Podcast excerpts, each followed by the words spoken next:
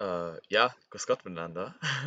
ähm, das ist jetzt, glaube ich, der, also der dritte Hallo? Aufnahmeversuch Ich sehe bei gerade, unserem vierten Aufnahmetermin oder so. Aufnahmepegel sollte erhöht werden. Ähm, ich muss mal ganz kurz meine Tonspur noch ein bisschen runterregulieren. So.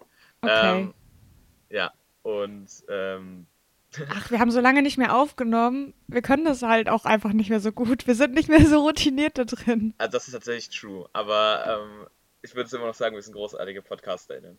Ähm, ähm, das ist Positive Affirmation oder so. Keine Ahnung. Das ist kein, kein Coaching-Podcast. Außer ihr wollt Ja, ich finde es auf jeden Fall gut, wenn du das ein bisschen drin lässt und du danach dann das Intro reinschneidest. Ja, ähm. okay, dann machen wir jetzt ein Intro.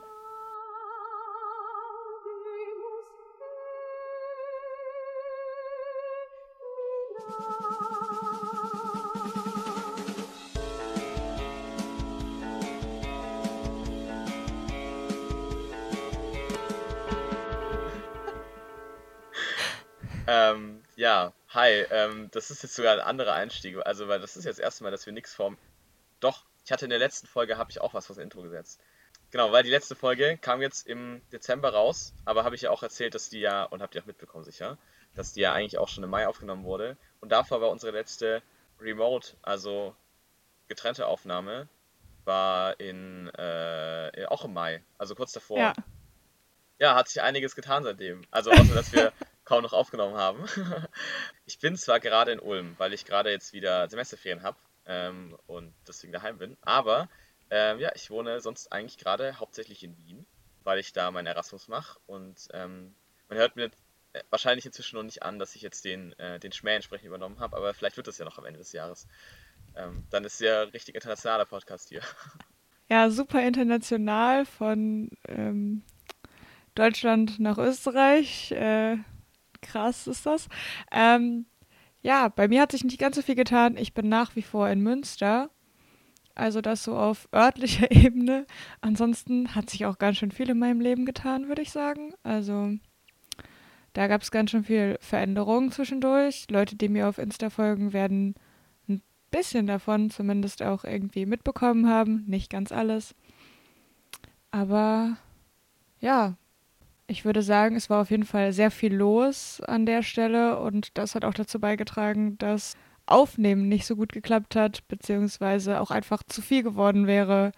Wir waren beide sehr busy, wie immer, mit auch Verbandssachen, aber auch irgendwie im Privatleben waren einfach Sachen los, die Aufnehmen schwer gemacht hätten. Äh, alleine zeitlich, aber auch krafttechnisch zwischendurch, genau. Ja, und jetzt haben wir Aber- beide Semesterferien, was nicht heißt, dass wir für alles Zeit haben, aber ähm, Manchmal tue ich so, als wäre das so. ja, ich auch. ja, also eigentlich ist die Prüfungsphase auch nicht vorbei, sondern nur die nächste Zeit, ersten zwei Wochen, aber hey, das wird. aber wir hatten jetzt so ein bisschen vor über einer Woche, also kam die Idee auf, eine bestimmte Aufnahme zu machen, weil da war es aktuelles Thema, ich glaube, es ist auch immer noch ein bisschen aktuell. Es gab ein bestimmtes Franziskus-Interview und wir haben uns gedacht, das ist ga- ganz spannend, vielleicht darüber zu reden, ähm, weil es auch ums Thema Homosexualität, aber auch ums Thema Ehe geht da dabei und ähm, ja, die zwei ähm, katholisch-feministischen Queers eures Vertrauens da auch ihren Senf dazu geben wollen. Genau, und bevor wir damit anfangen, kleiner äh, Einschub. Es geht auch nicht nur um Franziskus heute, sondern auch um Jasmin äh, Liebe zur Bibel. Also ich glaube, ihre Marke heißt so und ihr Insta-Account ist so zu finden. Genau, die ist ähm, freikirchlich evangelisch und ja, so mehr oder weniger Christfluencerin. Also die hat einen relativ großen Account auf Insta und wie gesagt, produziert auch so Klamotten und ich glaube auch so Kalender und so Sachen gibt es da. Genau, und die hat auch einen politischen Post gemacht und da hatte Julius die Idee beziehungsweise den Gedanken, dass das gut zu verknüpfen wäre mit dem Interview, was Franziskus gemacht hat. Und da habe ich gedacht, das können wir auf jeden Fall gut tun. Das könnte eine spannende Verknüpfung ergeben. Vor allem, weil irgendwie beide Sachen auf den ersten Blick gar nicht so viel miteinander zu tun haben. Das Interview war ja eigentlich, also da ging es eigentlich um den verstorbenen Josef Ratzinger, beziehungsweise Benedikt XVI. Und Jasmin schreibt halt über, welche Partei soll ich als Christin wählen. Ich glaube, sie schreibt als Christ, aber naja, äh, genau. Ich bin, bin gespannt, wann so die ersten, ähm, äh, das gibt ja von der AfD so manchmal äh, so Willy Brandt und, und ähm, Helmut Kohl und Konrad Adenauer hätten heute AfD gewählt oder so. Ähm, Ob es dann in, in fünf Jahren so den ersten, äh, der erste Wahlplakat gibt, Josef Ratzinger hätte AfD gewählt oder so. Oh Gott. Ja. naja, ein Punkt, worin sich zumindest äh, Franziskus und äh, die AfD wahrscheinlich uneinig wären, ist nämlich das Thema Kriminalisierung äh, von Homosexualität. Becca gibt mir einen Daumen hoch für diesen guten Übergang. ja, ich habe vor allem eher so einen Shake gemacht, aber ja, es war ein guter Übergang, richtig, ja. sorry. Ja, also im Video oder in dem Interview ging es ja in erster Linie um den verstorbenen Josef Ratzinger, was natürlich auch super viel in den Medien war, ähm, was die katholische Welt in Deutschland, aber auch international irgendwie beschäftigt hat. Und dann ging es auch ums Thema Homosexualität. Und er betont dann, und das war auch so ein bisschen das eigentliche, warum das Interview auch bekannt war, weil er eben gesagt hat, er ist nach wie vor gegen die Kriminalisierung von Homosexualität und hat dann, das war glaube ich auch der ausschlaggebende Punkt, nochmal sehr besonders betont, dass er es auch wichtig findet, sich gegen die Kriminalisierung davon einzusetzen, weil er eben ähm, erklärt, dass es eine Veranlagung sei und Menschen deswegen dafür nichts können und dass deswegen die eben auch nicht in irgendeiner Weise rechtlich verfolgt werden dürfen oder in sonstiger Art und Weise ähm, Gewalt erfahren dürfen. Das hat aber Verwirrung ausgelöst, weil er trotzdem danach noch gesagt hat, ja, ja, aber es ist weiterhin eine Sünde. Ja, das hat äh, die Verwirrung war ja an der Stelle, dass nicht ganz klar ist, was er damit meint. Also, also es geht auf jeden Fall um den Akt der Homosexualität an der Stelle. Also katholisch wird er ja ganz gerne um Akt und Neigung oder Handlung und Neigung unterschieden. Jetzt also auf jeden Fall Unterscheidungen, die ich ein bisschen merkwürdig finde und komisch zu treffen, aber wir gehen jetzt einfach mal damit, dann ist das einfacher darüber zu sprechen. Und ich glaube auch eindeutig, was, also halbwegs eindeutig, was gemeint ist. So ganz genau kann ich es auch nicht greifen, aber ich würde sagen, wir beiden nutzen das jetzt auch einfach so mit. Genau, da ist dann bei der Aktfrage dann trotzdem nicht ganz klar, wie das gemeint ist. Ein US-amerikanischer Jesuit, äh, Pater James Martin, hat daraufhin ein, einen Brief geschrieben an Franziskus auf Spanisch und auch öffentlich den Brief gemacht und ihm die Frage eben gestellt, was er damit meint. Franziskus hat darauf tatsächlich geantwortet. Die Antwort ist auch öffentlich gemacht. Und Vatican News hat einzelne Zitate, die wir jetzt auch nutzen, übersetzt auf Deutsch. Und eines davon erklärt diese Stelle. In der Übersetzung steht dort, ich habe mich einfach auf die Lehre der katholischen Moral bezogen, die besagt, dass jeder sexuelle Akt außerhalb der Ehe eine Sünde ist. An der Stelle heißt es dann, auch wenn die Aussage ist, Homosexualität oder homosexuelle Akte sind eine Sünde, dass es da eigentlich um das Eheverständnis geht, weil homosexuelle Akte immer automatisch außerhalb der Ehe passieren. Zum Eheverständnis kommen wir später auch nochmal, um das nochmal näher einzuordnen, weil eben äh, eine Ehe im katholischen Sinne natürlich nur zwischen Cis-Männern und Cis-Frauen geschlossen werden kann, äh, sind alle homosexuellen Akte natürlich außerhalb äh, der Ehe automatisch. Genau, und das sei die Sünde daran, sagt er und stellt er dann nochmal klar an der Stelle. Ich finde es trotzdem ein bisschen schwierig zu bewerten. Ja, geht mir ähnlich. Weil ich mir irgendwie nicht ganz sicher bin. Also es klingt dann ja erstmal ziemlich progressiv und trotzdem finde ich das Eheverständnis an sich auch irgendwie sehr schwer. Das äh, macht es wieder ein bisschen komplizierter. Und ja, genau. Also ich kann das dann trotzdem manchmal nicht ganz einordnen, ob das auch rhetorische Geschicktheit an der Stelle ist von Franziskus, wie er das dann deutet und einordnet, weil letztendlich die Formulierung, die er gewählt hat, nochmal auf die katholische Moral zu verweisen, eher in Richtung von konservativeren Menschen geht, im Sinne von, ihr könnt mir jetzt, ihr könnt mich gerade auch gar nicht angreifen für die Aussage, die ich treffe, sondern ich stütze mich ja auf die Moral. Und dann ist es halt so ein bisschen so ein Beschwichtigen von auch progressiven Leuten zu sagen, ja, ja, es ist ja genauso wie bei Menschen, die nicht queer oder nicht homosexuell sind. Da würde ich das Gleiche drüber sagen.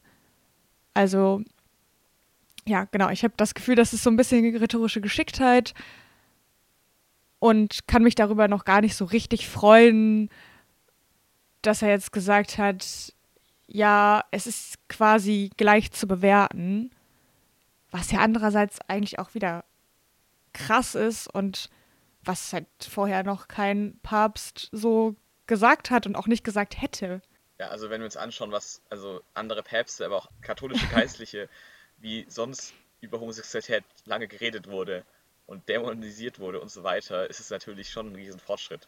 Und also ich finde gerade der Punkt, den du gesagt hast, finde ich auch sehr wichtig, den im Hinterkopf zu behalten. Also wird ja von ihm immer gesagt, Franziskus der Medienpapst und so weiter. Und ja, äh, ne, was sind dann die Standards, an die man sowas misst? Aber wirklich, er ist halt ein Profi, so, was seine Inszenierung angeht und was auch sein Handeln angeht. Und das ist ja auch was kritisiert wird oft bei ihm, dass er sich sehr häufig in irgendwelchen Zwischengesprächen, die er während er irgendwo hinfliegt, dann im Flugzeug gibt oder so, irgendwelche super tollen Aussagen macht, aber dann am Ende halt nichts daraus passiert. So. Und das ist dann am Ende halt trotzdem eigentlich die wirkliche Macht, die er hat, um auch konkret lehramtliche oder kirchenrechtliche Texte oder wie auch immer auch zu ändern, an vielen Stellen halt nicht passieren. So. Also an anderer Stelle ja gleichzeitig auch sehr häufig äh, sehr klares Durchgreifen eben zeigt. Also bestes Beispiel, dass er letztes Jahr ja den tridentinischen Ritus, die ähm, alte Messfeier vor dem Zweiten Vatikanum, die eben noch mit, mit dem Rücken äh, zum Kirchenvolk und auf Latein und so weiter ist, dass er die wieder verboten hat, was ja auch, auch vielen konservativen Teilen der Kirche sehr vor Kopf gestoßen hat.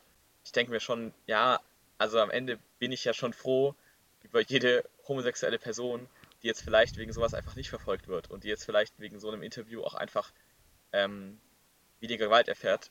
Oh mein Gott, meine Katze ist gerade auf das Fenster, auf das Fenster hinter dem, ähm, dem Laptop gesprungen und jetzt klopft sie von draußen ans Fenster. Ich muss mal kurz einen Aufnahmestopp machen. Okay. Ja, ich mache jetzt keinen Aufnahmestopp. Julius darf das dann zusammenschneiden. Ich wünsche ihm dabei viel Spaß, wie ich jetzt noch einmal kurz darüber rede in der Zeit, wo Julius die Katze reinlässt. Ähm, er kommt wieder und ich sehe ihn wieder und ich glaube, er hat mich auch die ganze Zeit gehört. äh. Äh, ja, ich habe dich die ganze Zeit gehört. Ähm, Hallo wieder. Ja, äh, ging relativ schnell. Nimmst du wieder auf? Ja, ich nehme wieder auf. Gut. Hallo zurück. Ich, ich habe auch ganz viel, auch auf Twitter, irgendeinen Post gelesen von einem, der gesagt hat, ja, irgendwie seine eine polnischstämmige Oma, dass sie ihm irgendwie gesagt hätte, ach ja, hast du mitbekommen, dass der Papst das gesagt, äh, das und das gesagt und eigentlich fand ich ja so Homosexualität auch immer kritisch, aber wenn der Papst jetzt sagt, wir müssen die akzeptieren, dann mache ich das jetzt wohl auch. Die falschen Gründe, aber am Ende ist es dann eine Person weniger, die vielleicht dann auch aktiv gegen homosexuelle Menschen hetzt. So, das ist. Ja, voll. Und was ja noch ein bisschen krasser ist, ist ja eigentlich, was er später in dem Antwortschreiben nochmal wiederholt. Ähm, Vatican News hat es entsprechend so übersetzt. Denjenigen, die Homosexualität kriminalisieren wollen, möchte ich sagen, dass sie sich irren. Und das geht ja an der Stelle auf eine andere Art und Weise einen Schritt weiter, wobei für mich persönlich jetzt die andere Aussage aus meiner katholischen, auch deutschen Sozialisierung heraus ähm, irgendwie fast relevanter ist. Aber ich glaube, dass gesamt auf die Weltkirche geblickt und auf die ja, sogenannte Weltgemeinschaft, würde ich jetzt mal sagen, die Aussage fast weitergehend ist oder konkreter zu fassen ist vielleicht auch eher, wenn er einfach sagt, so ja, das ist, also Kriminalisierung ist was, da, da irren sich Leute. Und ähm, er ist sich so sicher, dass es nicht kriminalisiert werden soll. Bin mir ziemlich sicher, dass da auch wieder die Handlungen gemeint sind. Ich, also ich habe das so verstanden aus den Sachen, die ich jetzt auch darüber gelesen habe, dass man ziemlich eindeutig sagen kann, dass wenn Franziskus über Homosexualität spricht, er eigentlich immer Akte bzw. Handlungen meint und gar nicht so ein richtig einen Unterschied zu Neigung in Anführungszeichen macht, außer halt an der Stelle, wo er sagt, so in Richtung von dem klassisch-katholischen, wir verurteilen die Sünde und nicht den, den Sünder oder die Sünderin. Da wird quasi der Unterschied gemacht, aber ich würde das jetzt mal erstmal sehr wohlwollend deuten und sagen, er meint damit eben, dass alle Menschen, die homosexuell sind, die in ähm, homosexuellen Beziehungen sind, dass die eben auch aufgrund der Beziehung nicht kriminalisiert werden sollen. Und das ist ja schon mal konkret was, was, was richtig Gutes ist und nochmal vielleicht mehr verdeutlicht, dass er halt sagt, ja, das ist halt trotzdem irgendwie sündig, außerhalb der Ehe ist nicht gut und so und bitte lasst das katholische Menschen, aber deswegen soll niemand ins Gefängnis und deswegen soll auch niemand sterben vor allem. Wir machen mal einen Schwenk nach Deutschland. ähm, genau, Becker hat es vorhin schon ähm, angedeutet. Ähm, wir reden mal wieder über Liebe zur Bibel. Ähm, wer sich erinnert an unsere äh, Folge Wie kleidest du dich? Ich glaube, äh, Sommer 2021 kam die raus. Da haben wir auch schon mal ähm, einen Post von ihr als Aufhänger genommen, wo sie eben sehr viel über den richtigen Kleidungsstil als äh, Christ. Eher als Christin tatsächlich, glaube ich. Ja, aber also sie würde es ja nicht. Ja. ja, aber nein, nein, aber sie meint aber ja Frauen, also Christin. Ja. Ähm, also da hat sie auf jeden Fall darüber geredet, dass man ja schon irgendwie gut anzuziehen habe. Ich glaube, es war bei ihr äh, sehr viel auch einfach persönliche Haltung, die sie halt wieder spirituell verpackt. Und das ist ja vielleicht auch hier wieder ein bisschen ähnlich. Sie hat auf jeden Fall am 31. Januar einen äh, Post rausgegeben, wen soll ich als Christ wählen, wo sie viel darüber redet, dass ja in erster Linie sowieso christliche Menschen Politik nicht so viel zu interessieren habe, weil ja man sowieso ja eigentlich auf äh, sich nicht an den weltlichen Reichen orientieren möchte ähm, und weil es ja eh um das spirituelle Reich Christi geht. Und gleichzeitig aber ähm, sie auch wieder sagt, in erster Linie, jeder soll sich der Regierung des Staates, in dem er lebt, unterordnen, denn alle staatliche Autorität kommt von Gott und jede Regierung ist von Gott eingesetzt. Also ist so schon mal ein bisschen schwierig, da jetzt auch so diese Legitimität äh, von, von Regierungen jetzt also gleich zu begründen, wie das halt auch, keine Ahnung, staatliche Systeme bis zur Französischen Revolution getan haben oder auch darüber hinaus ähm, und jetzt eben nicht Regierungsgewalt irgendwie durch, weiß ich nicht, demokratische Prozesse oder auch nicht, sei es äh, dieser tolle Gesellschaftsvertrag oder sowas. Darum geht es aber erstmal gar nicht. Sie sagt dann nämlich weiter, die Politiker, die wir wählen oder nicht abwählen, haben großen Einfluss auf unsere eigene Freiheit. Sie können unser Recht an Jesus zu glauben und die gute Nachricht zu verbreiten schützen oder sie können diese Rechte beschränken. Sie können unsere Nation in Richtung Gerechtigkeit oder zu moralischem Desaster führen. dann führt sie weiter aus. Man muss ja überprüfen, welche Werte hat man selber, äh, die wichtig sind ähm, und wo sieht man die gut verortet. Und dann erzählt sie, ja, ihre persönlichen Parameter, ähm, die ihr wichtig sind, das zu entscheiden.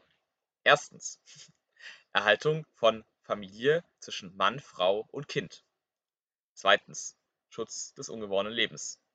Drittens, Anerkennung von zwei Geschlechtern. Drittens, Fernhalten von politischen Ideologien im Kindergarten. Das hat alles ja so einen gewissen Touch. ähm, und es schreiben auch schon Leute darunter, hm, also ohne dass du jetzt hier eine Wahlempfehlung gibst, aber so wie du da jetzt die Themen setzt, ist ja klar, dass da eigentlich nur die AfD so als einzige größere Partei so drin bleibt, die da wahrscheinlich allen diesen Punkten da entsprechend ähm, nachkommen wird. Wobei man so wie die CDU sich gerade entwickelt, äh, die das vielleicht auch demnächst wieder ähm, eigentlich ganz gut so entsprechend umsetzen könnte.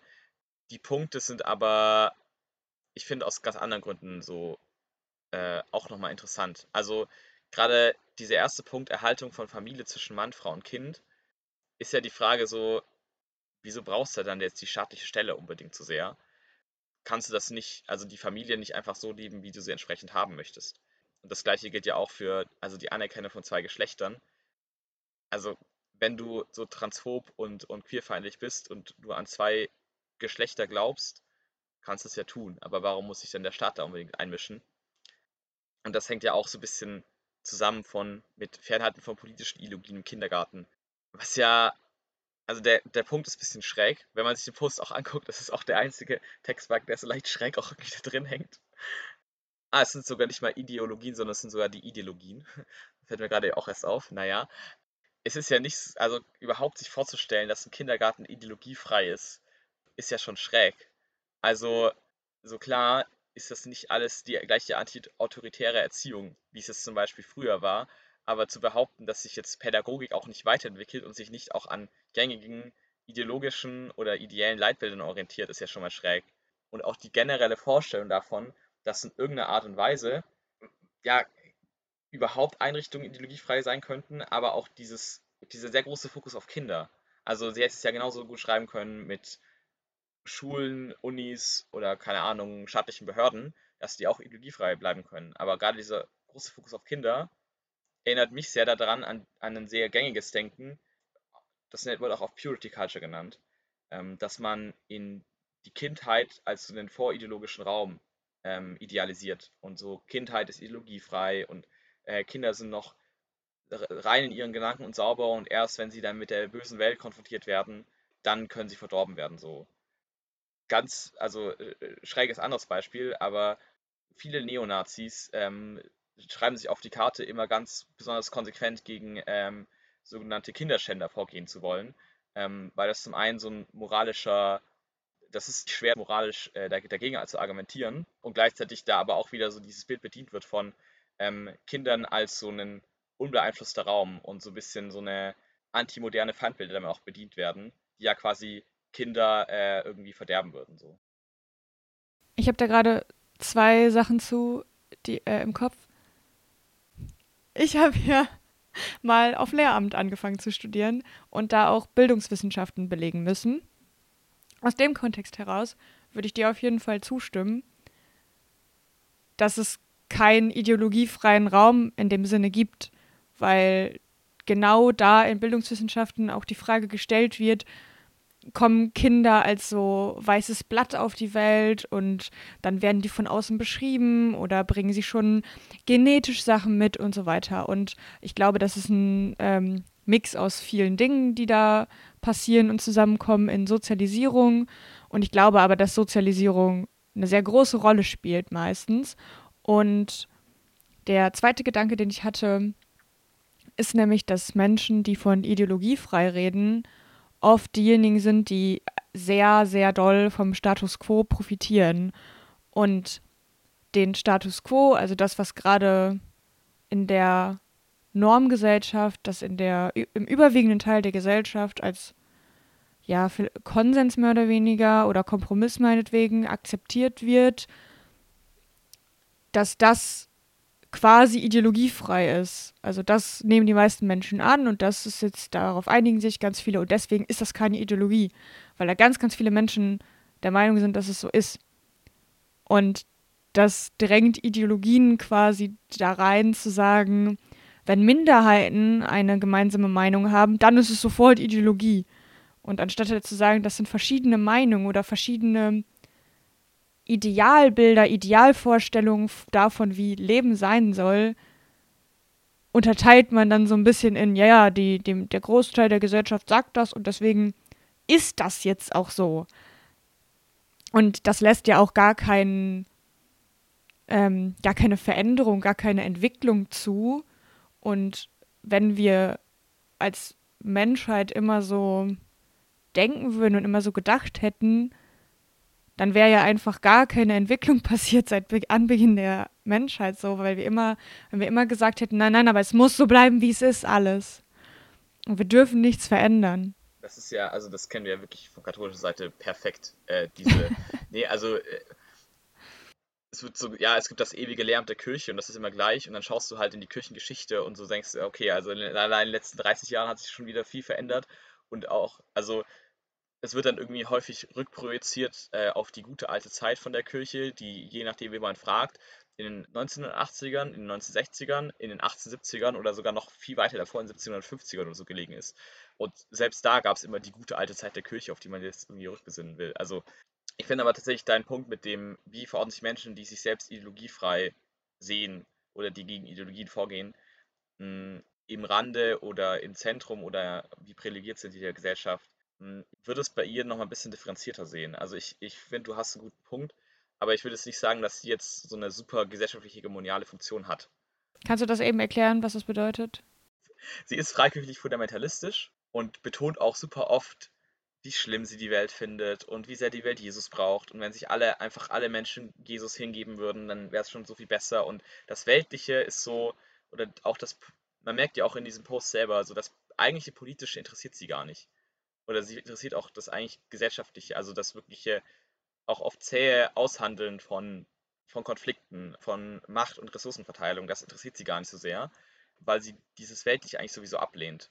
Und ich glaube, das müsste sie, also wäre sie wirklich gesellschaftlich hegemonial, also wäre sie wirklich in so einer Position, dass sie sowieso von der gesellschaftlichen Ideologie komplett profitieren würde, dann wäre sie in so einer Position wahrscheinlich, dass sie auch eigentlich an diesen Konflikten sehr teilnehmen würde. Ich glaube, aber der Punkt ist, dass es, es ist einfach oft ein sehr leichtes Argument, meiner Gegenseite Ideologie zu unterstellen, auch wenn ich sie selber sehr habe. Also, denn was ist Ideologie? Also es ist ja ein Weltbild so, wenn wir, wenn wir es konkret nehmen, je nachdem, was für eine Definition wir anwenden, also ist Ideologie auch ein Weltbild, was sich einfach an bestimmte Grundsätze hält, egal wie evidenzbasiert sie sind oder nicht. So. Egal, ob sie sich vielleicht widerlegen lassen würden. Ich, wenn ich eine Ideologie habe, dass ich einfach an Dingen festhalte, auch wenn ich viele Gegenargumente dagegen höre. So. Und das haben ja alle Menschen irgendwo so ein bisschen, weil sonst, also sonst könnten wir auch andere Positionen, die Argumente haben, auf keinen anderen Punkten aufbauen. Und ich glaube, das hat sie ja auch. Und das betont sie auch immer wieder, dass ihre Ideologie Jesus ist, in Anführungszeichen. Das sind natürlich ganz andere Faktoren, die da mit reinspielen. Das ist eine ganz bestimmte Theologie und eine ganz bestimmte kirchliche Strömung, aus der sie kommt, die ihre Ideologie bestimmt. Und ihr persönliches Bild von Jesus und Gott, was ihre, ihre Ideologie ausmacht. So. Ja, du hast auf jeden Fall recht. Ich glaube auch, oder ich erinnere mich auch gerade an einen Post, den sie geschrieben hat, dazu, dass sie eine Zeit lang viel gepredigt hat, beziehungsweise dass sie gerne predigt und das irgendwie als ihre Berufung auch sieht, zu predigen, das Wort auszulegen. Und ich glaube, da steht auch sogar in ihrer Insta-Bio irgendwie was in die Richtung auch drin. Und dass sie dann aber einen Post dazu geschrieben hat, dass sie jetzt in ihrer Gemeinde, in der sie eben ist vor Ort, dass sie da aufhört zu predigen, weil ihr vor allem eben Männer gesagt haben, Frauen dürfen nicht predigen. Und da sagt sie dann zu, ja, das stimmt so. Also, das ist irgendwie meine Berufung, aber das stimmt. So aus der Theologie, an die sie glaubt, heraus darf sie das gar nicht. Und da profitiert sie dann natürlich auch nicht von. Und das ist dann aber trotzdem irgendwie, ja genau, also so eine paradoxe Situation, die zeigt, ja, also das zeigt ja aber noch mehr, dass es eine Ideologie ist, an die sie glaubt, weil sie eben sagt, das ist so wichtig und so stark, dass ich das über mein eigenes Wohlbefinden und mich als Einzelperson stelle und ich muss mich da unterordnen unter die Idee, die ich habe oder unter die Theologie, an die ich glaube, an der ich festhalte ähm, und die ich stimmig finde. Genau. Ähm, und dann können wir vielleicht, wenn wir, wenn ich wieder da bin, am US-Diskurs ansetzen wieder. Jetzt sieht es wieder aus, als würde es aufnehmen. Ja, endlich. Wup, wup. Es tut mir leid, dass es so lange gedauert hat, aber endlich sind wir an dem Punkt, dass ich wieder aufnehmen kann. Okay, ähm, wir sind wieder nach einer kurzen Pause zurück. Kurz. ähm, ja, also, was ich noch sagen wollte, was ich äh, auffällig fand bei dem Post von Jasmin oder wo er mich daran erinnert hat, es ist sehr viel Ähnlichkeit da mit so klassischen US-Diskursen ähm, oder so klassisch US-evangelikalen Diskursen. Also ich würde sie selber auch ähm, im evangelikalen Lager auch in Deutschland einordnen. Ähm, das ist natürlich auch immer noch ganz anders als in den USA und es ist auch nochmal, sind ganz andere Bevölkerungsanteile in den USA und auch wie die Kirchen strukturiert sind, funktionieren und welche Rolle da auch Medien spielen, das ist ganz anders. Ähm, und trotzdem sehe ich da eine sehr große Ähnlichkeit darin, welche Themen sie politisch auswählt. Also das sind alles äh, Themen, die klassisch evangelikale Wählerschichten sehr an die Wahlurne bringen. Die Frage davon, ähm, wer in der Lage ist zu heiraten, die Frage davon, wie Lebensschutz aussieht oder ähm, die, der Zugang zu Schwangerschaftsabbrüchen und jetzt eben seit äh, den letzten paar Jahren, und darüber haben wir auch schon eine Folge gemacht, wird auch äh, die Frage nach Geschlechtsidentitäten immer relevanter. Dass eben auch, äh, was wir auch in der Folge hatten, in der vorletzten, eben auch die Frage kommt, wie Kinder und gerade Kindergärten konfrontiert werden oder wie da überhaupt Geschlechtsidentität ähm, und, und Geschlechtervielfalt stattfinden darf. Und also ich kann da sehr empfehlen, falls ihr euch für das Thema evangelikale, evangelikale Rechte nochmal interessiert, gibt es auch zwei sehr gute Podcasts. Der eine ist auf Deutsch, Kreuz und Flagge mit Annika Brockschmidt. Und der andere, der ist auf Englisch und der geht nochmal ein bisschen mehr in die Details. Straight White American Jesus heißt der. Da habe ich auch gelernt, dass es sehr politisches Kalkül ist, ähm, wie auch diese, gerade die Abtreibungsfrage, politisierender Faktor wurde. Ähm, es hat angefangen in den 80ern, wo sich eben so eine Allianz aus RepublikanerInnen und ähm, auch evangelikalen ähm, PastorInnen sich gedacht hat, okay, wie können wir diese, diese Wählergruppen mehr an die Urne treiben und äh, wie können wir die einfach generell mehr äh, in unserem Lager einbeziehen, weil es eben diese große e-, Evangelikalisierungswelle nochmal gab in, in, ab den 60er Jahren in den USA. Und das hat mit vielen Themen irgendwie lange nicht funktioniert. Und dann aber ähm, diese Pro-Life-Bewegung, die dann damit entstanden ist, ähm, war auf einmal dann so dieser äh, dieser Schlüsselmoment, weil das ein, ein Thema ist, was eben, äh, wir erinnern uns alle, Roe v. Wade äh, über, äh, über die bundesstaatliche Ebene entschieden wurde, aber was eben auch ganz viel eben mit der Gesetzgebung zusammenhängt und was sich sehr emotionalisieren lässt, was sich sehr leicht äh, auch antifeministisch immer auslegen lässt und was aber natürlich auch immer sehr leicht mit eben so großen moralischen Kategorien ähm, belegt werden kann. Also kennen wir ja auch ähm, von katholischer Seite, ähm, wie wichtig da der Schutz des ungeborenen Lebens ähm, immer genannt wird. Und da, ich weiß nicht ganz genau, woher Jasmin da diese, diese Connections hat, ob sie einfach generell sehr viel ähm, US-Content auch irgendwie konsumiert, ähm, weil auch generell ihr ganzes politisches Gebaren wirkt schon so, als würde dieser sehr viel aus dem US-amerikanischen übernehmen. Ich finde es gefährlich auch irgendwo. Ähm, so klar, das sind nicht so weite Teile, wie wir sie jetzt irgendwie haben, aber auch dass sie jetzt ihr ähm, Buch Jesus und Gender auch so breit verteilt und das anscheinend so großen Zuspruch hat, indem sie eben erklärt, dass ja die Geschlechter mit den Menschen auf die Welt kommen oder die ihnen bei der Geburt zugewiesen wurden, dass es auch eine Gottes Wille ist, sie mit diesem Geschlecht zu schaffen. Und nur weil dann ein Junge gerne mit Puppen spielt, dann ist er noch lange kein Mädchen. Was so auch erstmal stimmt. Ich wollte gerade sagen, genauso wie du es gesagt hast, stimmt's ja. Genau, was so auch erstmal stimmt, aber was sie da, was sie dann da noch mit dazu interpretiert und das jetzt sogar auch in der Schwarz-Weiß-Ausgabe in schlechter Qualität gedruckt hat, um dann die, die man für 3,50 nur bestellen kann und es in möglichst viele Kindergärten und ähnliches zu verteilen, das ist gefährlich. Denn also das Buch wirkt erstmal wie ein normales Kinderbuch, auch für viele Eltern, die vielleicht nicht so krass evangelikal sind, sondern einfach irgendwie christlich und das Thema irgendwie sie verunsichert.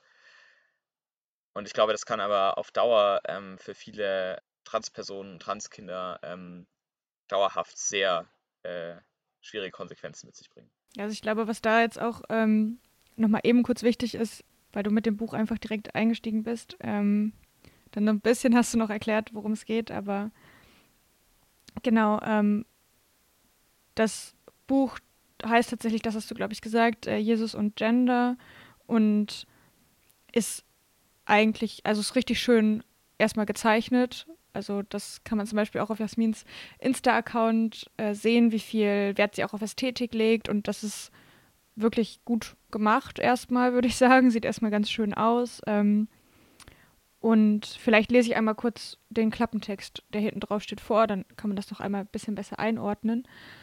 Genau, da schreibt sie, in einer Welt, die versucht, unsere Kinder mit genderideologischen Gedanken zu infiltrieren, ist dieses Buch ein Werkzeug für Eltern und Leiter, dem Kind biblische Wahrheiten über sich und sein Geschlecht mitzugeben. Kernbotschaft für jedes Kind ist folgende. Du bist richtig und gewollt als Junge oder eben als Mädchen. Geschlechter sind keine Konstrukte, sondern sie sind zurückzuführen auf die Ideen eines genialen Schöpfers, bei dem Rollenbilder nicht veraltet sind sondern der sich viel dabei gedacht hat und keine Fehler macht. Und darunter hat sie dann noch das ja allgemein falsch übersetzte Genesis-Zitat, ähm, also Genesis 1,27 genommen. oder sie hat äh, genau die Übersetzung genommen, und Gott schuf den Menschen in seinem Bild, als Mann und Frau schuf er sie. An einer Stelle in dem Buch hat sie das sogar als irgendwie als Junge und Mädchen schuf er sie dann übersetzt, damit das für die Kinder nahbarer ist. Ich habe in meinem Studium gelernt, dass das keine korrekte Übersetzung ist und dass an der Stelle viele Übersetzungen theoretisch möglich sind und dass das nicht ganz eindeutig ist. Also ich habe verschiedene Ideen wie männlich und weiblich schuf er sie oder als Mann und Männin schuf er sie, also was ja keine Begriffe sind, die es so gibt, aber genau das soll das eben darstellen, dass an der Stelle Begriffe benutzt werden, die nicht äquivalent sind mit den Begriffen, die es dann später für Mann und Frau gibt auch. Also genau, dass es nicht immer ganz klar ist und dass es keine genauen Geschlechtszuweisungen sind oder sein müssen. Es an der Stelle auch gar nicht darum geht, das wird ja oft die Stelle eben benutzt, um zu rechtfertigen, dass auch die Ehe nur zwischen Mann und Frau sein kann, weil die ja extra füreinander genauso geschaffen worden sind. Ähm, und auch ja, so ein bisschen so ein Puzzlestück-Theorie an der Stelle so. Das passt, auch die Körper passen auch genau ineinander und so.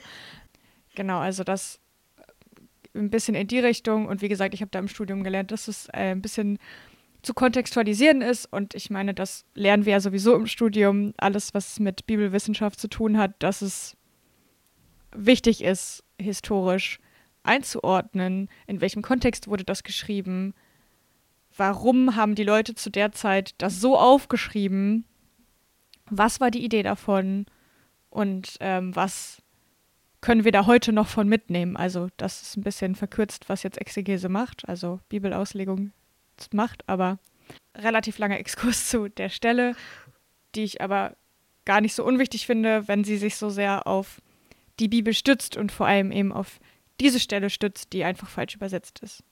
Also, dass man das jetzt nicht wie du sieht oder wie wir, dass man die Bibel jetzt äh, historisch kritisch zu lesen hat und äh, dass es eben nicht alles wörtlich ist, wie sie es zum Beispiel tut. Also selbst dann zitiert sie einfach falsch. So. Und selbst dann, also eine falsche Auslegung aus. Du hast gerade eh schon das mit der Ehe angesprochen. Das ist auch so ein bisschen äh, unser Verbindungsstück von den beiden ja, Anekdoten oder Teilen, die wir jetzt bisher hatten. Also, weil die gehen natürlich in unterschiedliche Richtungen, aber sie be beschäftigen sich ja beide in irgendeiner Art und Weise mit der Ehe. Also ähm, Franziskus, der eben seine Argumentation darauf aufbaut, dass er eben sagt, okay, äh, der zum einen eben sagt, okay, ähm, Homosexualität ist als Handlung außerhalb der Ehe eben äh, nicht gut zu heißen gleichzeitig auch sagt, dass aber trotzdem der Staat eben das nicht kriminalisieren sollte. Und Jasmin, die andersrum wieder sagt, ja, irgendwie, also die von dem Erhalt der Familie von Mann, Frau und Kind spricht. Und wenn es eben ist klar, wenn, wenn sie das in einem politischen Kontext formuliert, dass es dir da auch um die Frage geht, wie eben politisch die Ehe zu definieren ist. Wollen wir vielleicht mal äh, kurz damit einsteigen, was denn überhaupt das katholische Verständnis von Ehe ist? Ja, ich versuche das mal mit meinem rudimentären Verständnis. Ich hatte dieses Semester eine Vorlesung zu Eherecht, in der ich manchmal auch war und kann versuchen, da ein bisschen was zu sagen. Genau, also ähm, ja, wie gesagt, das ist nicht mein äh, Spezialthema. Und was vielleicht auch noch ein bisschen mit reinspielt, ich hatte dieses Semester auch eine äh, Sakramentenvorlesung und das ist vielleicht auch gar nicht so unwichtig, also eine liturgische Sakramentenvorlesung was da jetzt auch ein bisschen mit reinfällt. Ähm, genau, also ich versuche das einmal damit anzufangen zu sagen, katholisch ist Ehe ein Sakrament. So, das haben alle schon gehört irgendwie mal oder viele Leute haben das schon mal gehört. Und dann kommt die Schwierigkeit, Sakrament zu definieren und zu sagen, was bedeutet Sakrament. Äh, wir haben halt sieben Stück in der katholischen Kirche. Und ja, irgendwie gibt es da verschiedene Definitionen in Richtung von, es sind so heilige Dinge und da gab es eine historische Entwicklung, dass zwischendurch mal eher tatsächlich Dinge, also Gegenstände Sakramente waren oder als Sakrament verstanden wurden. Und wir aber heutzutage eher Handlungen als Sakramente verstehen. Und eben zum Beispiel die Ehe. Die Ehe ist da sogar ganz besonders, weil das ja das einzige Sakrament ist neben der Taufe, aber das ist ein anderer Sonderfall, ähm, was nicht nur vom Priester gespendet werden kann, weil nämlich die Eheleute sich gegenseitig das Sakrament spenden.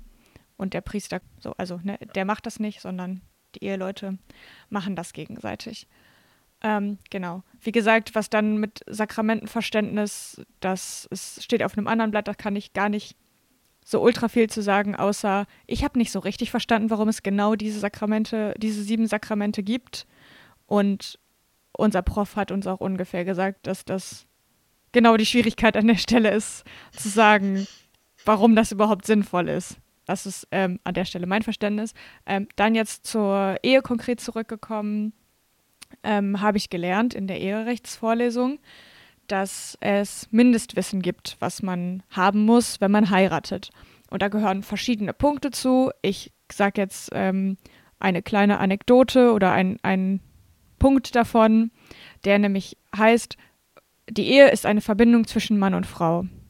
Dieses Mindestwissen geht davon aus, dass wenn ich jetzt heiraten möchte, ich wissen muss, dass Ehe, also nicht katholische Ehe, sondern dass Ehe, egal wie Ehe ist, immer nur eine Verbindung zwischen einem Cis-Mann und einer Cis-Frau sein kann. Wenn ich das jetzt nicht weiß oder nicht glaube, dass das stimmt, ich glaube, das heißt dann auch, dass ich das nicht weiß oder so, dann ja, ist halt zu debattieren, ob äh, die Ehe dann überhaupt besteht, ob ich dann überhaupt eine gültige Ehe schließen kann im katholischen Sinne. Und dann gibt es äh, noch ein paar andere Punkte in der katholisch, im katholischen Eheverständnis. Zum Beispiel, dass die Ehe auf Nachkommen ausgerichtet ist. Das war früher mal ein bisschen enger gefasst, dass Nachkommen quasi zwingend sind in der Ehe, also dass eine Ehe Nachkommen braucht.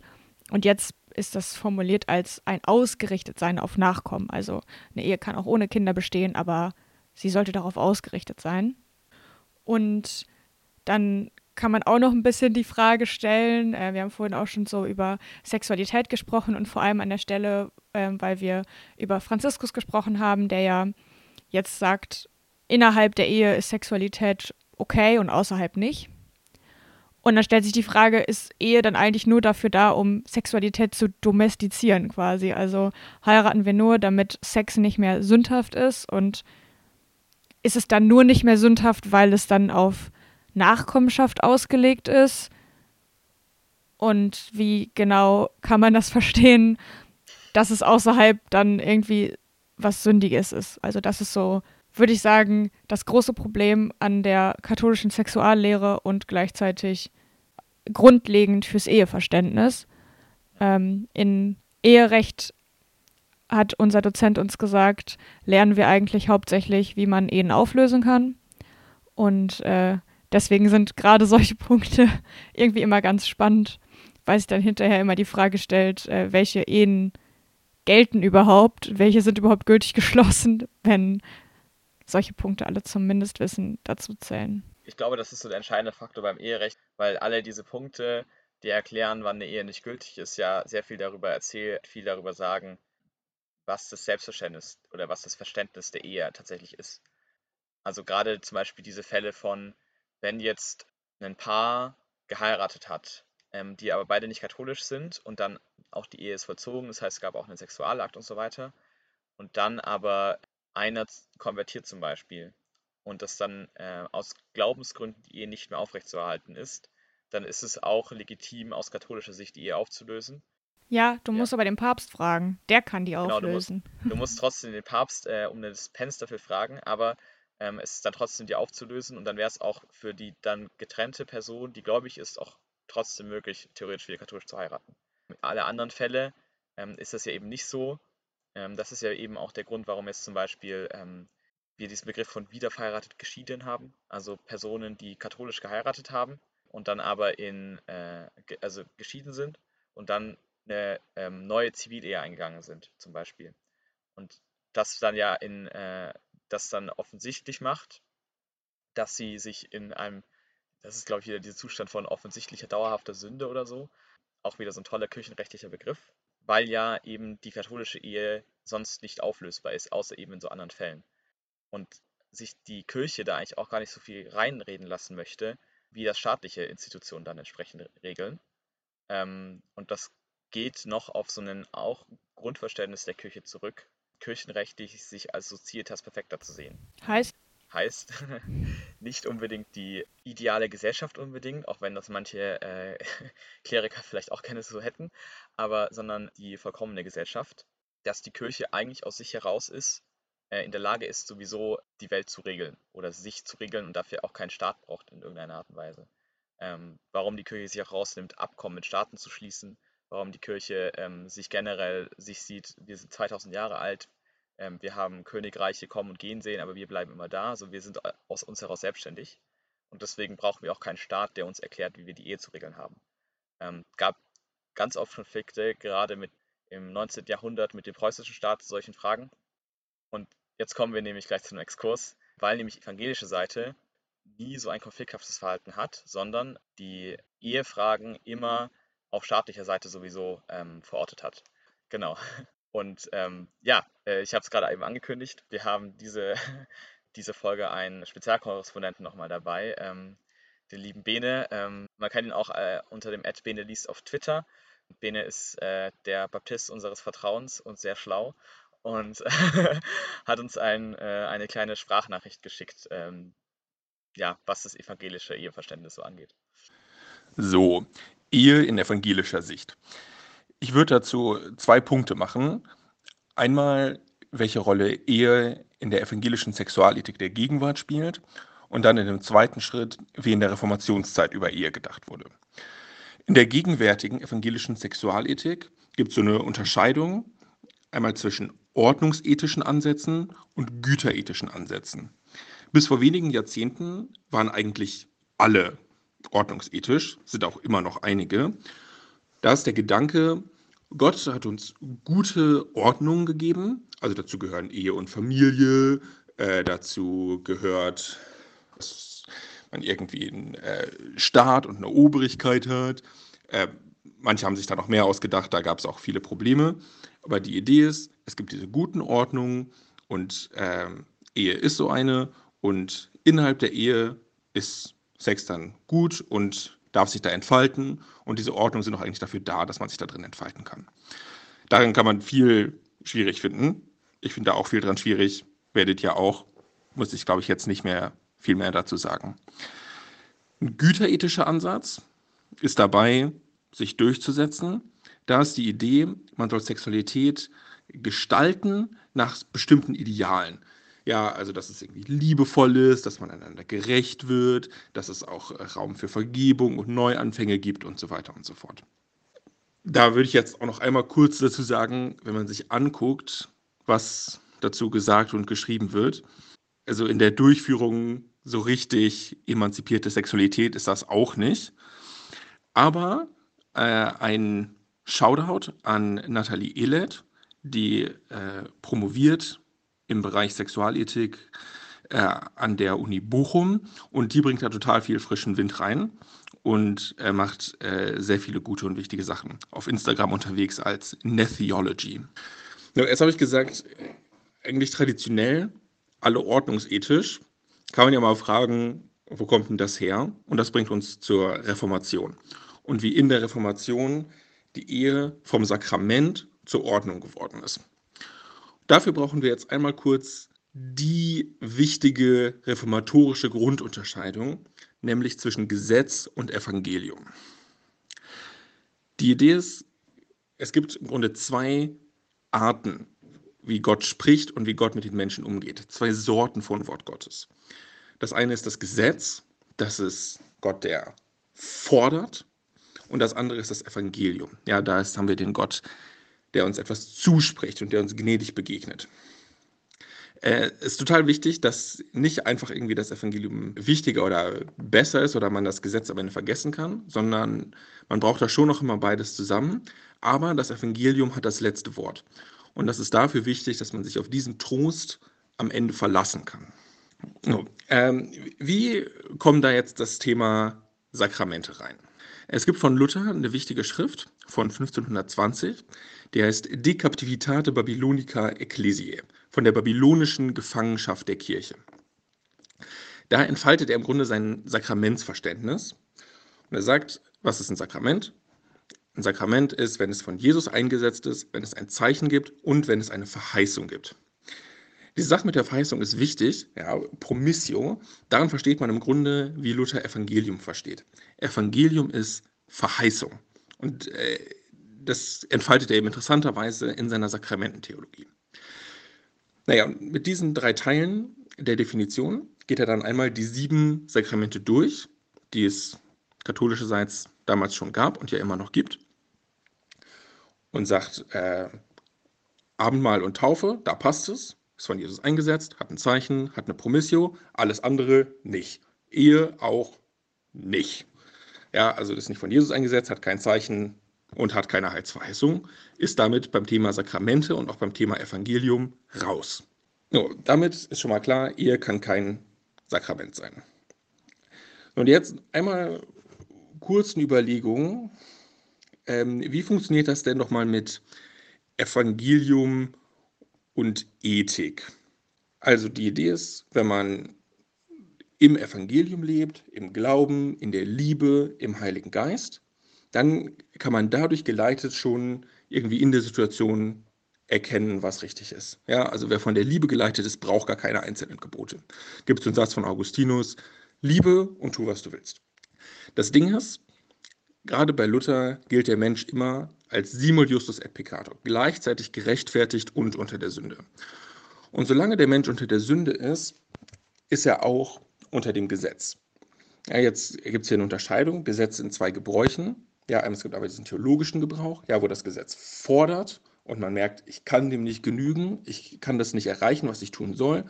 Und das ist dann die Vorbereitung darauf, Trost im Evangelium zu finden. Es gibt auch einen anderen Gebrauch des Gesetzes, der heißt politischer oder ziviler Gebrauch. Und da geht es darum, dass wir bestimmte Gesetze und eben Ordnung um uns herum haben. Die werden vom Staat durchgesetzt und die sorgen dafür, dass nicht irgendwie durch die Sünde vollständiges Chaos ausbricht. Ja, also diese beiden Gebräuche werden auch unterschieden als Sündenspiegel, dass man die eigene Sünde einsieht, und Sündenriegel, ja, dass da einfach was vorgeschoben wird, dass sich das da nicht durchsetzen kann. Und da wird dann eben die Lehre von den Ordnungen wichtig. Ja, also dass es bestimmte Ordnungen gibt, die Gott in der Welt eingesetzt hat, damit äh, eben nicht das Chaos ausbricht, aber man sich eben auch innerhalb dieser Ordnung irgendwie entfalten kann. Ja, und äh, durch diese Ordnung erhält Gott dann die Welt. Und die Ehe ist dann äh, die Ehe vom Bereich Evangelium, Sakrament, Kirche in den Bereich Schöpfung, Gesetz, Ethik. So, und wenn jetzt die Ehe äh, nicht mehr eine Sache des Sakraments ist, also nicht mehr eine Sache der Kirche ist, dann verschiebt sie sich damit auch grundsätzlich in den Bereich des Staates. Es gibt bei Luther diese Lehre von den zwei Regimenten. Gott regiert die Welt auf zwei Arten. Ja, einmal durch den Geist und das Evangelium in der Kirche und dann durch das Gesetz und das Schwert mit dem Staat. Und so verschiebt sich das, da geht die Ehe dann eben auch in einen anderen Bereich über und ist grundsätzlich keine Sache der Kirche mehr, sondern eine Sache des Staates oder eben, wie Luther sagt, ein weltlich Ding. Ja, ich hoffe, dass das auch für nicht akademische Leute nicht zu dicht war, was Bene erzählt hat. Aber es ist auf jeden Fall sehr gut vorbereitet, viel besser als das, was ich gerade über das katholische Verständnis äh, sagen konnte. Aber man braucht ja auch mal eine sehr gut recherchierte Passage in jedem Podcast und die hat uns dankenswerterweise Bene dieses Mal geliefert. Ja, vielen Dank an Bene an der Stelle für, für die ganzen Infos. Ich fand das sehr spannend, weil das hat für mich viel bestätigt, was ich dachte schon über evangelische Ehe oder das Eheverständnis zu wissen, aber auch ähm, sehr viel spannende Hintergründe nochmal. Genau, und bringt mich auch so ein bisschen zu meinem Punkt, warum ich so, so das so spannend finde, diese beiden Vorfälle, sage ich mal, zu vergleichen, weil sich da ganz viel ähm, auch, sage ich mal, an dem äh, politischen Verständnis äh, äh, wieder was so die beiden verschiedenen großen Konfessionen mit sich bringen. Denn obwohl beide ein sehr heteronormatives Verständnis von Ehe haben und sowohl Papst auch als Jasmin äh, sich immer wieder mal transphob äußern, ist es ja auf ganz, ganz unterschiedlichen Ebenen.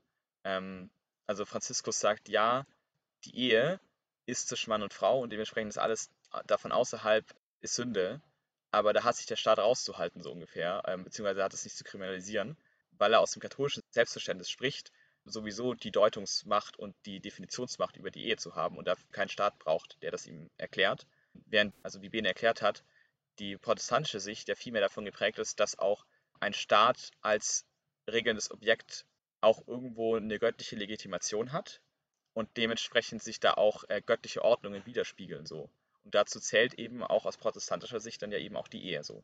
Und deswegen ist es natürlich ähm, für evangelikale Kreise, wie jetzt Jasmin zum Beispiel, viel wichtiger, ähm, im Staat auch die politische Deutungsmacht zu haben und über diese politische Deutungsmacht auch dann äh, das eigene Eheverständnis durchzusetzen ähm, und das nicht einfach ungeschehen zu machen. Andererseits finde ich super spannend, dass ja das katholische Verständnis und vor allem das, was eben der Papst sagt, trotzdem welt- oder gesellschaftspolitisch super viel Einfluss hat. Also ja, das funktioniert ja dann eher in die andere Richtung vielleicht, wenn das Sinn ergibt. Also das, wie du eben beschrieben hast, äh, Franziskus und vielleicht andere katholische Personen eben sagen, ja, ja, ist mir egal, was der Staat macht, aber auch nicht ganz egal, weil also Menschen töten und dafür kriminalisieren ist auch irgendwie ein bisschen zu übertrieben. Ja. Und dann eben versuchen, beziehungsweise dann darüber jetzt zum ersten Mal aus dieser Sicht ähm, eingreifen können. Also weil natürlich der Papst sehr viel mehr politische Macht hat als Jasmin oder überhaupt irgendeine andere evangelische Person, die nicht noch auch Politikerin ist. Also das ist natürlich irgendwie dann trotzdem super spannend. Und das sieht man ja auch in sehr katholisch geprägten Staaten, dass das ja trotzdem Staaten sind, in denen einfach ähm, Homosexualität oder Queerness kriminalisiert ist sehr oft noch. Und dass das dem verknüpft ist, obwohl du ja gerade eben ganz gut beschrieben hast, dass es eigentlich gar nicht sein müsste. Und aber auch da kann man das wahrscheinlich nicht alles über einen Kamm scheren, sondern auch da sind es die jeweiligen politischen und konfessionellen Verhältnisse und so. Genau, ich fand das sehr spannend zu beobachten und ähm, hoffe, ihr konntet da auch unseren Gedanken zu folgen. Haben wir noch eine Empfehlung der Woche, die wir abgeben können? Äh, ich habe gerade nur noch mal darüber nachgedacht, dass es auch einen Insta-Account gibt, die einen Post noch mal zu Jasmins politischen Post gemacht haben. Den können wir verlinken. Der ist nämlich ganz gut und den haben wir uns vorher angeschaut. Ähm, ja, den Shoutout Bene, an. Bene verlinken wir noch. Genau, den Shoutout an Bene gibt's. Den verlinken wir aber auch noch die. Und ansonsten fällt mir eigentlich gar nicht so viel ein, außer dass ich hier gerade sitze, mir die Sonne ins Gesicht scheint und dass meine Stimmung krass hebt und ich einfach tatsächlich merke, ähm, so klischeemäßig wie das immer ist, äh, Vitamin D und Sonne und Licht sind einfach schon krasse Erfindungen. Ich bin in Ulm im klassischen Nebelwetter, das ist gerade nicht damit zu vergleichen. Ähm, aber meine Empfehlung der Woche ist ähm, Orangen unter der Dusche essen. Das klingt sehr verrückt, aber ähm, ist es auch. Also man, es ist super geil. Man hat einen geilen Snack unter der Dusche und also wenn man eine Orange sonst schält oder mit den Händen schält, dann macht man sich ja die Finger immer so schmutzig und die kleben dann danach. Und wenn man es einfach unter der Dusche macht, dann wäscht es ja den klebrigen Orangensaft direkt runter und dann kann man dann eine leckere Orange noch währenddessen snacken. Also probiert das mal aus. Aber während des Duschens essen, dann wirst du ja nass, dann läuft dir das Wasser in den Mund und du kannst ja auch einfach Hände waschen, nachdem du eine Orange gegessen hast. Ja. Ich bin da nicht sicher, aber probiert's ruhig aus. Macht. Ist ein Hit. Ich bin der anderer Meinung, aber ja. ist okay. Ähm, okay, dann vielen Dank fürs Zuhören. Ähm, schreibt uns gerne eure Meinungen auf Insta oder per Mail. Und ja, mal schauen, wann wir eine nächste Aufnahme stattfinden lassen können. Aber sie wird passieren irgendwann. Ja. Bis dahin, äh, macht's gut. Ciao. Jo, bis dahin. Liebe Grüße.